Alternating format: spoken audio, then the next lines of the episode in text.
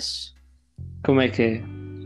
Isto é assim: uma pessoa convida para fazer um podcast, recebe o convite na net, nem nos temos tempo de preparar e começa logo a gravar. Começa logo mesmo, do nada. Do nada, uma pessoa está a dar um golo no cacho fresco e do nada começa o podcast. do nada já está o Rubén Silva a falar comigo. E a Inês Dionísio vai responder. Remédio? Aqui, os dois habitantes da aldeia galega do Ribatejo. Queres explicar tu ou explico? Queres explicar tu ou explico eu porque é que resolvemos fazer este primeiro episódio? Obviamente que eu quero que sejas tu a explicar. Ah, ok, agora por menos pensei que ias dizer que eras tu. Então é assim, nós estávamos numa videochamada de um dos nossos grupos e estávamos a, a refletir sobre o tema dos signos, tanto do zodíaco como de outros, e que inclusivamente existia anos na China com animais. E estávamos a debruçar-nos sobre esse assunto e dissemos assim: olha, por que não fazermos um episódio a continuar sobre essa conversa? Mais vale, em estarmos a perder o nosso paleio numa simples videochamada. Ao menos Ao menos a- contribuir Yeah, tal e qual. com algo, com algo útil para nós próprios, que será criar aqui um bocadinho de conteúdo. Só para nós, para recordarmos a conversa. Se algum dia tivermos alguma dúvida e dissermos assim, não, não, tu achas isso sobre tal assunto, e eu digo, não, não, e ah, afinal está lá gravado. Está Tá tudo gravado. Tu és de que signo mesmo? Sou caranguejo e sei que tu és gêmeos. Ah, pois é. Yeah. Mas. E no ano chinês? Macaco, eu não tenho a certeza, eu ou sou macaco ou sou rato, por isso diz muito sobre mim. Seja tu um ou seja outro. Achas, achas que é mais para o macaco? Tu és macaco. Olha, eu cá Qual sou é o- tigre. Tigresa. Sinceramente, também nem sequer sei o que é que significa. Nunca fui ver.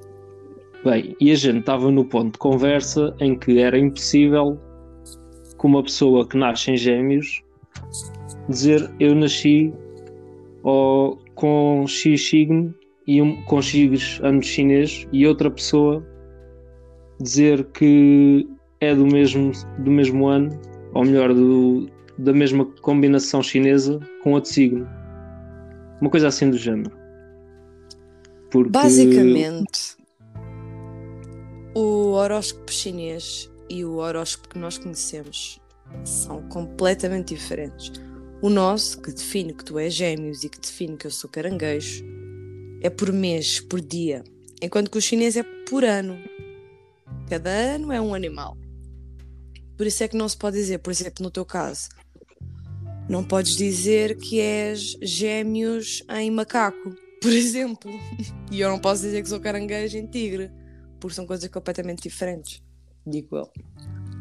Mas pronto, aquilo que, eu, aquilo que eu queria dizer, que é aqui uma quase teoria da conspiração muito interessante, e que foi o ponto antes da virada para.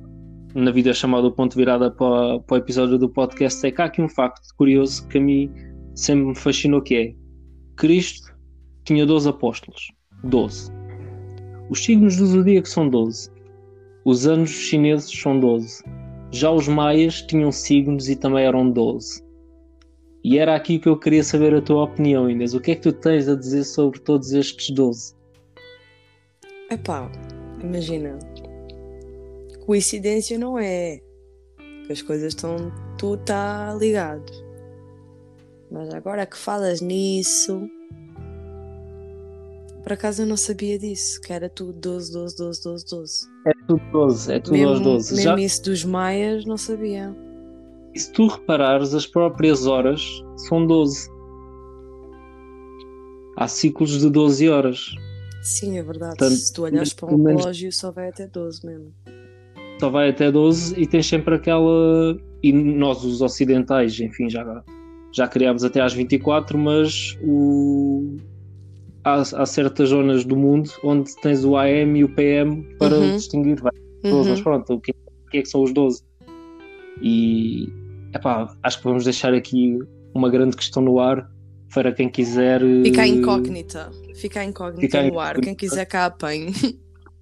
E para nós, para um futuro episódio, já temos aqui um esclarecimento a fazer aos nossos ouvintes. É Acho que é interessante. É, claro é assim um ba- é assim um bait fodido. vamos, ter que ir aí à, vamos ter que ir à procura nos livros. Bem, eu tenho um, um livro sobre isso, se calhar ainda encontrar Não uma reveles, coisa. não reveles, não reveles, não reveles. Uhum. Não reveles o segredo, não reveles o segredo. Eu ligo muito Bem. a isso. Que, em que ano chinês é que será que Cristo nasceu? É outra que temos que ir à procura. Olha, por acaso não, não sei. É uma boa questão, porque os chineses são anteriores a, a Cristo. Epá, mas tu tens de pensar uma coisa. O antes de Cristo e o depois de Cristo não existiu do nada, né? Tem um motivo. O nascimento de Cristo, supostamente, é o ano zero. Tem um, tem um motivo ocidental, porque foi aquilo que mais, eh, mais influência teve no Ocidente foi o nascimento de Cristo devido à cultura cristã Hum. e ao catolicismo. Daí para os ocidentais terem implementado o ano zero, que por sua vez, ao conquistarem quase todo o mundo e influenciarem todo o mundo, todo o mundo adotou esse calendário. Mas se não tivesse existido Cristo ou a história de Cristo, e os ocidentais não tivessem feito isso, provavelmente podíamos estar neste momento a celebrar o ano 8000 ou o ano, sei lá, 8000 não digo, mas mais até pelo calendário chinês. Nunca se sabe. Por isso mesmo é que não podemos tentar adivinhar o signo de Cristo. Não dá. Porque como nós decidimos que Cristo ia ser o, o nascimento de Cristo seria o ano zero, das duas uma, Tudo que está para trás, das tudo duas uma, para trás. ou Cristo é todos os signos, ou Cristo não é nenhum. Temos que fazer uma videochamada a perguntar.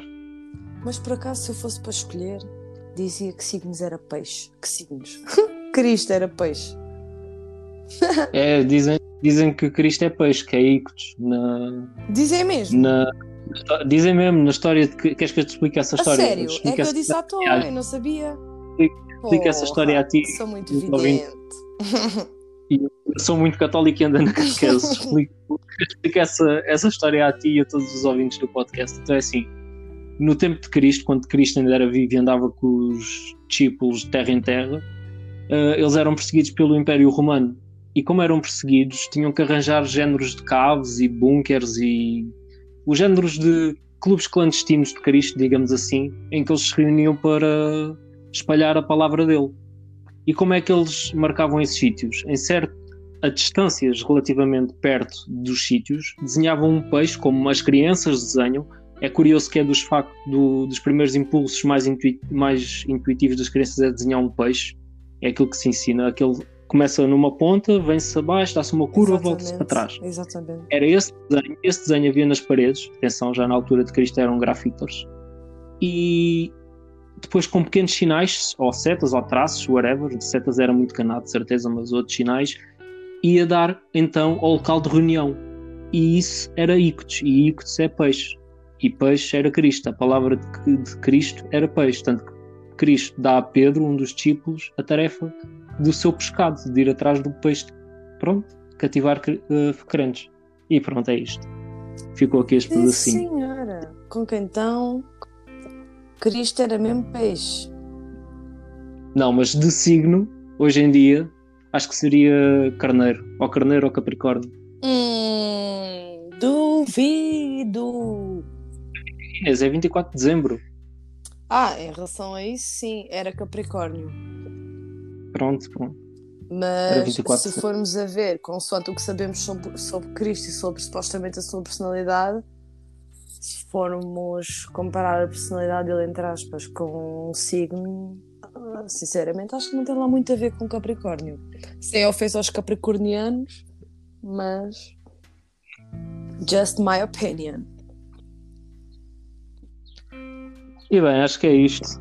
Vamos ficar por aqui, não é verdade? Não, não vamos. Eu por acaso tinha uma pergunta para te fazer que me lembrei agora. Fala, fala, fala. Estou cá de ouvidos.